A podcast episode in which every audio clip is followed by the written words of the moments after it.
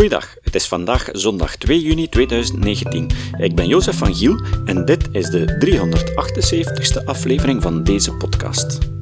Maarten Boudry schreef een boek en dat is altijd interessant. Daarin gaat hij in tegen het doemdenken en toont aan dat we eigenlijk in de beste tijd leven en dat we de problemen die er zijn het beste oplossen met wetenschap en technologie.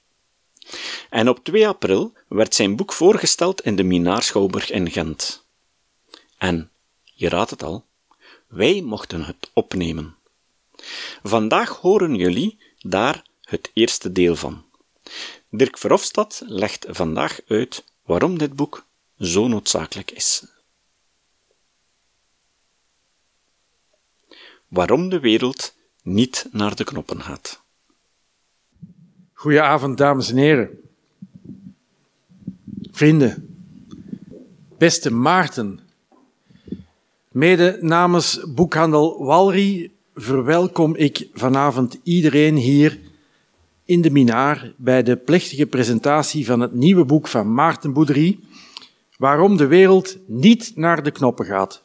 Dit boek komt op tal van manieren precies op tijd. Iedereen die het boek leest zal dit kunnen beamen. De eerste keer dat ik met Maarten Boudry over dit boek heb gepraat, was in het najaar van 2015 reeds. Iets verderop in de vooruit sprak hij toen over een essay dat hij zou willen schrijven over vooruitgang. Hij deed het uitschijnen alsof dit werk een fluitje van een cent was. Wie Maarten Boudry een beetje kent, weet dat Maarten op zichzelf al een bevlogen gesprek is, voortdurend in de weer met bijsturingen, nuanceringen en preciseringen. Met een geïnteresseerde toehoorder of toehoorders wordt Maarten, eens hij op dreef is gekomen, een retorische pletwals. Groot was dan ook mijn vreugde bij het vooruitzicht dat deze gedachtenacrobaat zich zou wagen aan een oefening waar velen onder ons helaas en volstrekt onterecht de neus voor ophalen. Een apologie van de vooruitgang. Schotschriften over de vooruitgang of aanklachten tegen de vooruitgang, daarvan komen er elke dag nog bij. Seks verkoopt, lijstjes met onmogelijke of idiote activiteiten die we ooit nog moeten verrichten, dat verkoopt ook. Glutenvrij recepten eveneens. Maar vergeet ook doemdenken niet, in alle vormen en kleuren. Cassandra is mateloos populair, zelfs in Gent. Zusterstad vol verlichte zielen. Laat Cassandra nu maar even zwijgen en luister naar wat Maarten Boudry te zeggen heeft. Waarom de wereld niet naar de knoppen gaat, is een boek dat wellicht altijd op tijd zou komen. Van de Argentijnse schrijver Borges komt de uitspraak dat het volstaat om in je leven één krant te lezen. Borges was niet meteen een vooruitgangsoptimist. De wereld die hij in zijn teksten opriep was labyrinthisch, gesloten en mysterieus, alsof er een geheime gnostische waarheid verborgen zat onder het oppervlak der dingen. Omwille van zijn eruditie kan Borges een wonderlijke gids in de wereld van de klassieken zijn. Hij kan ons de diepzinnige dubbelzinnigheden van het moderne subject tonen, maar zijn alchemistische lyriek is waardeloos als het erop aankomt om ons in het nu rond te leiden. Wetenschap was Borges vreemd en dus kon hij ook niet echt iets zeggen over de grote nieuwe vragen die we ons vandaag stellen. En die grote nieuwe vragen zijn er elke dag. Lees er de krant maar eens op na. Zoals de Engelse fysicus en schrijver C.P. Snow heeft getoond, ontstaat er vaak een pijnlijke kortsluiting tussen harde wetenschap en humanities. Een gebrek aan wetenschappelijke kennis leidt onvermijdelijk tot vormen van onwetendheid die doemdenken in de hand werken. En dat doemdenken, daar heeft Maarten Moudry al heel veel over geschreven en in dit boek doet hij dat weer meesterlijk, leidt dan weer tot onwaarheden die een eigen leven beginnen te leiden. In waarom de wereld niet naar de knoppen gaat, onttakelt Maarten Boudry die onwaarheden. Het is een uitermate hoopvol boek, omdat Maarten met verve beschrijft dat we allerminst gedoemd zijn tot fatalisme. Het is dus echt wel mogelijk om elke dag de krant te lezen zonder gillend weg te lopen. Het is zelfs nodig om dat te doen, om onder ogen te zien wat er rondom ons gebeurt en om het onderscheid te kunnen maken tussen feit en fictie. Maarten is erin geslaagd een fantastisch boek te schrijven in soms lastige omstandigheden. Het is een voorrecht geweest hem daarbij te mogen bijstaan. Alleen al door die ontstaansgeschiedenis straalt het boek heroïek uit. Daarbovenop komt nog Maartens bevlogen verdediging van die wetenschappelijke vooruitgang. Die wetenschap heeft van ons letterlijk betere mensen gemaakt, die langer en gezonder leven. Waarom zouden we die verwezenlijking te grabbel gooien of minimaliseren? Als de spanning tussen rationaliteit en irrationaliteit een wezenlijk kenmerk is van de moderne tijd, dan zijn wij uiteraard allemaal hypermoderne mensen. Op irrationele gronden klagen we zelfs de wetenschappelijke en economische vooruitgang aan die ons voorspoed en welvaart hebben gebracht. Er zal meer licht schijnen naar Maarten, de gedachten van Maarten Boudry luider weer klinken en de mensen aan het denken zetten. Laat ons hopen dat dit kan gebeuren op basis van dit boek, dat eigenlijk al lang herdrukt is, nog voor het vanavond wordt voorgesteld. Maak dat mee. Ik denk dat we klaar zijn voor dit boek en voor Maarten Boudry. Niemand minder dan Dirk Verhofstadt gaat nu het laudatio uitspreken. En dit is nog maar het begin van de avond, dames en heren. Dank u wel.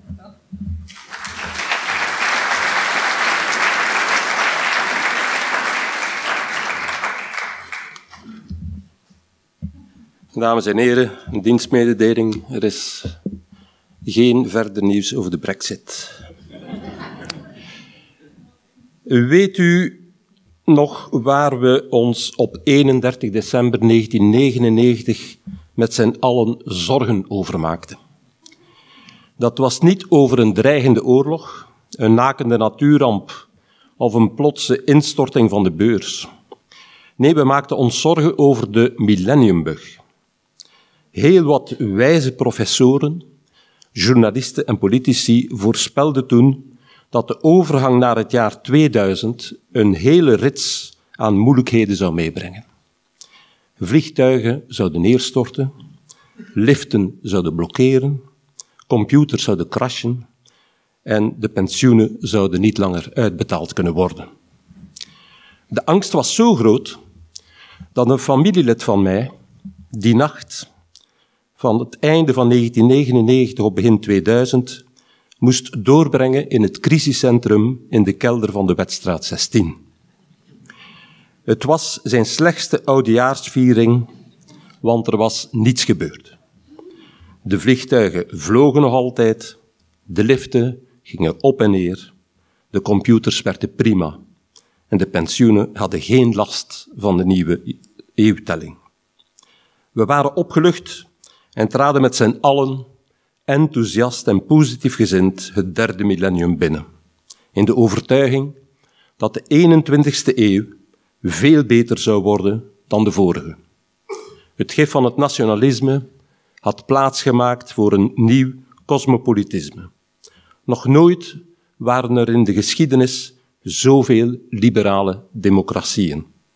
Europa werd omarmd. We hoorden weer Beethoven met alle mensen werden broeder.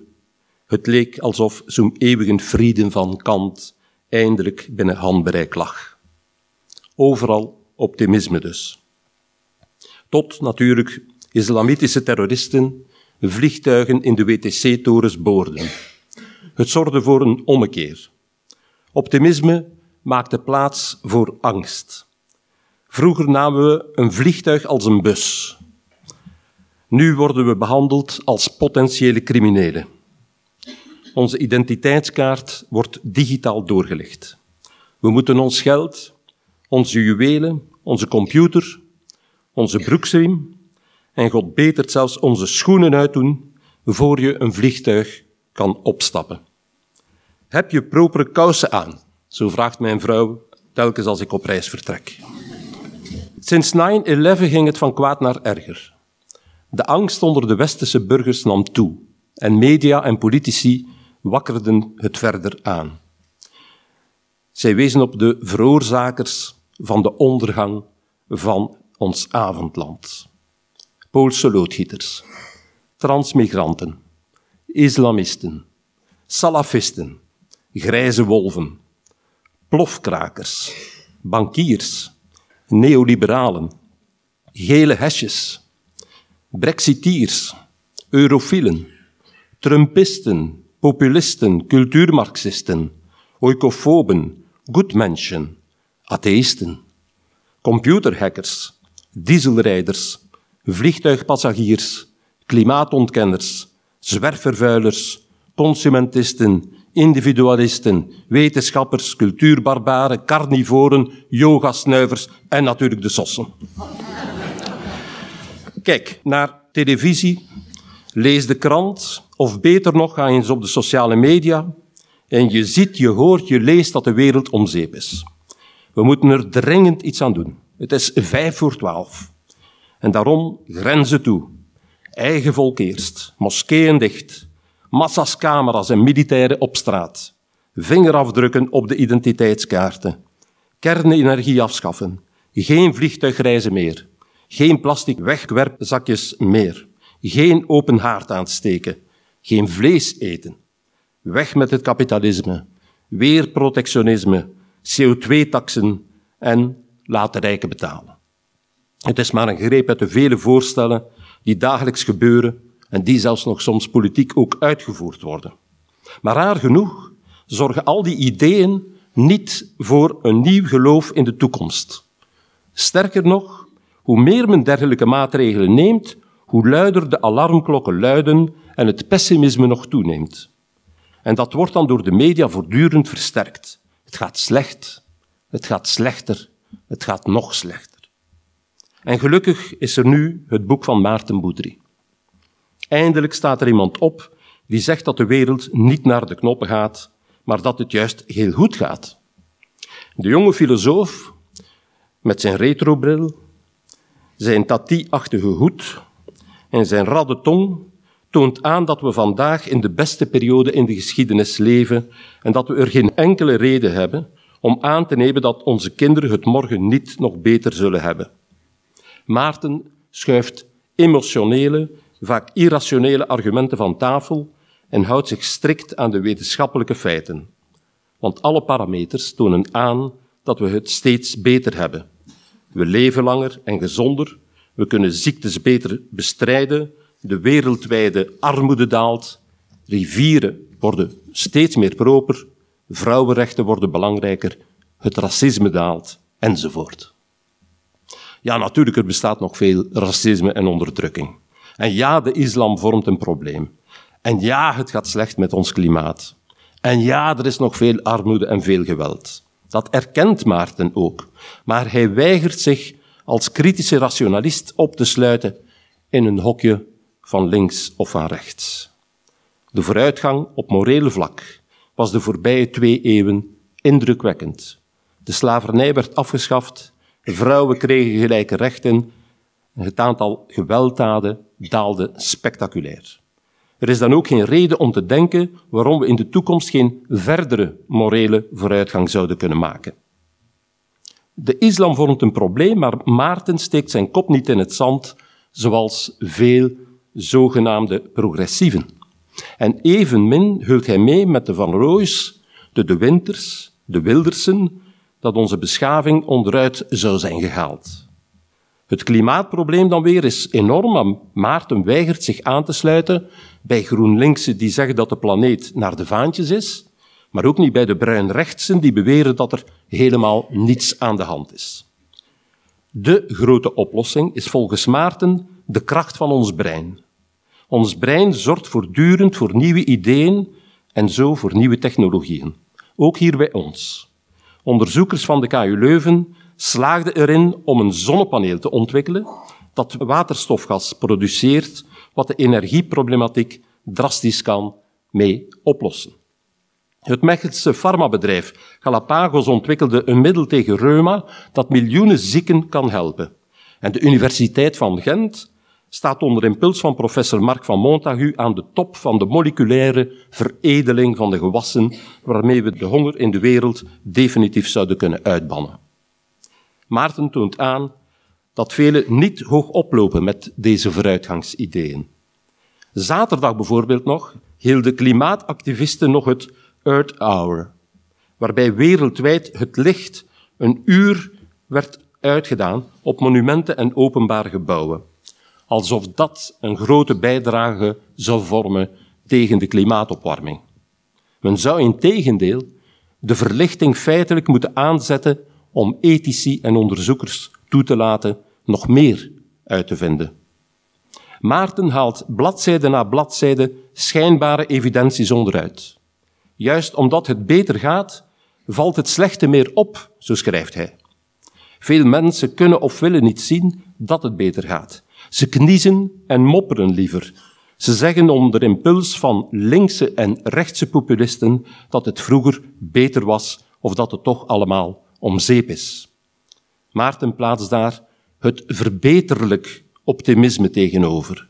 En daarbij gebruikt hij moeiteloos zijn brede wetenschappelijke kennis van de filosofie, van de geschiedenis, van de sociologie, de biologie, de wiskunde en de fysica. En waarschijnlijk vergeet ik nog een paar disciplines. Dames en heren, na het overlijden van Etienne Vermeers schreef Karel Verhoeven van de Standaard dat de grote filosoof een grote leemte zou achterlaten. Want, zo klonk het pessimistisch, er staan geen opvolgers meer klaar. Maar ook dat klopt niet. Etienne erkende zelf dat hier verschillende beloftevolle jonge filosofen actief zijn, zoals Johan Braakman, Tineke Beekman, Alicia Gischinske, Kathleen Gabriels, Floris van den Berg en natuurlijk Maarten Boudry. Maarten is nog maar 34 jaar, maar hij heeft al een enorme eruditie en maturiteit. En net als Etienne wordt hij als die beter steeds meer gevreesd. Iemand die met harde feiten de tegenstander om de oren slaat en de kijker of lezer meepakt op de weg van de rationaliteit, hem meetrekt in een verhaal, voor zover hij niet te snel praat, natuurlijk. Al die doemdenkers die zo vaak verwijzen naar het belang van de verlichtingswaarde, hebben blijkbaar geen vertrouwen in de kracht van de verlichting zelf. Tijd dus voor een verlichting 2.0. Ik zou zeggen, nu nog wat trager praten en de mensen zullen Maarten begrijpen en volgen. Ik wens hem alvast veel succes in zijn strijd voor het verbeterlijk optimisme. Mij heeft hij alvast overtuigd. Ik dank u.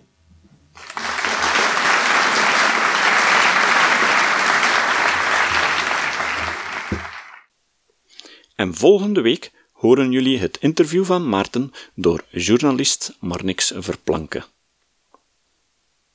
Het citaat. Het citaat van vandaag komt van Hans Rosling. Rosling zei: Angst plus urgentie levert domme, drastische beslissingen op met onvoorspelbare neveneffecten. Daarvoor is de klimaatverandering te belangrijk.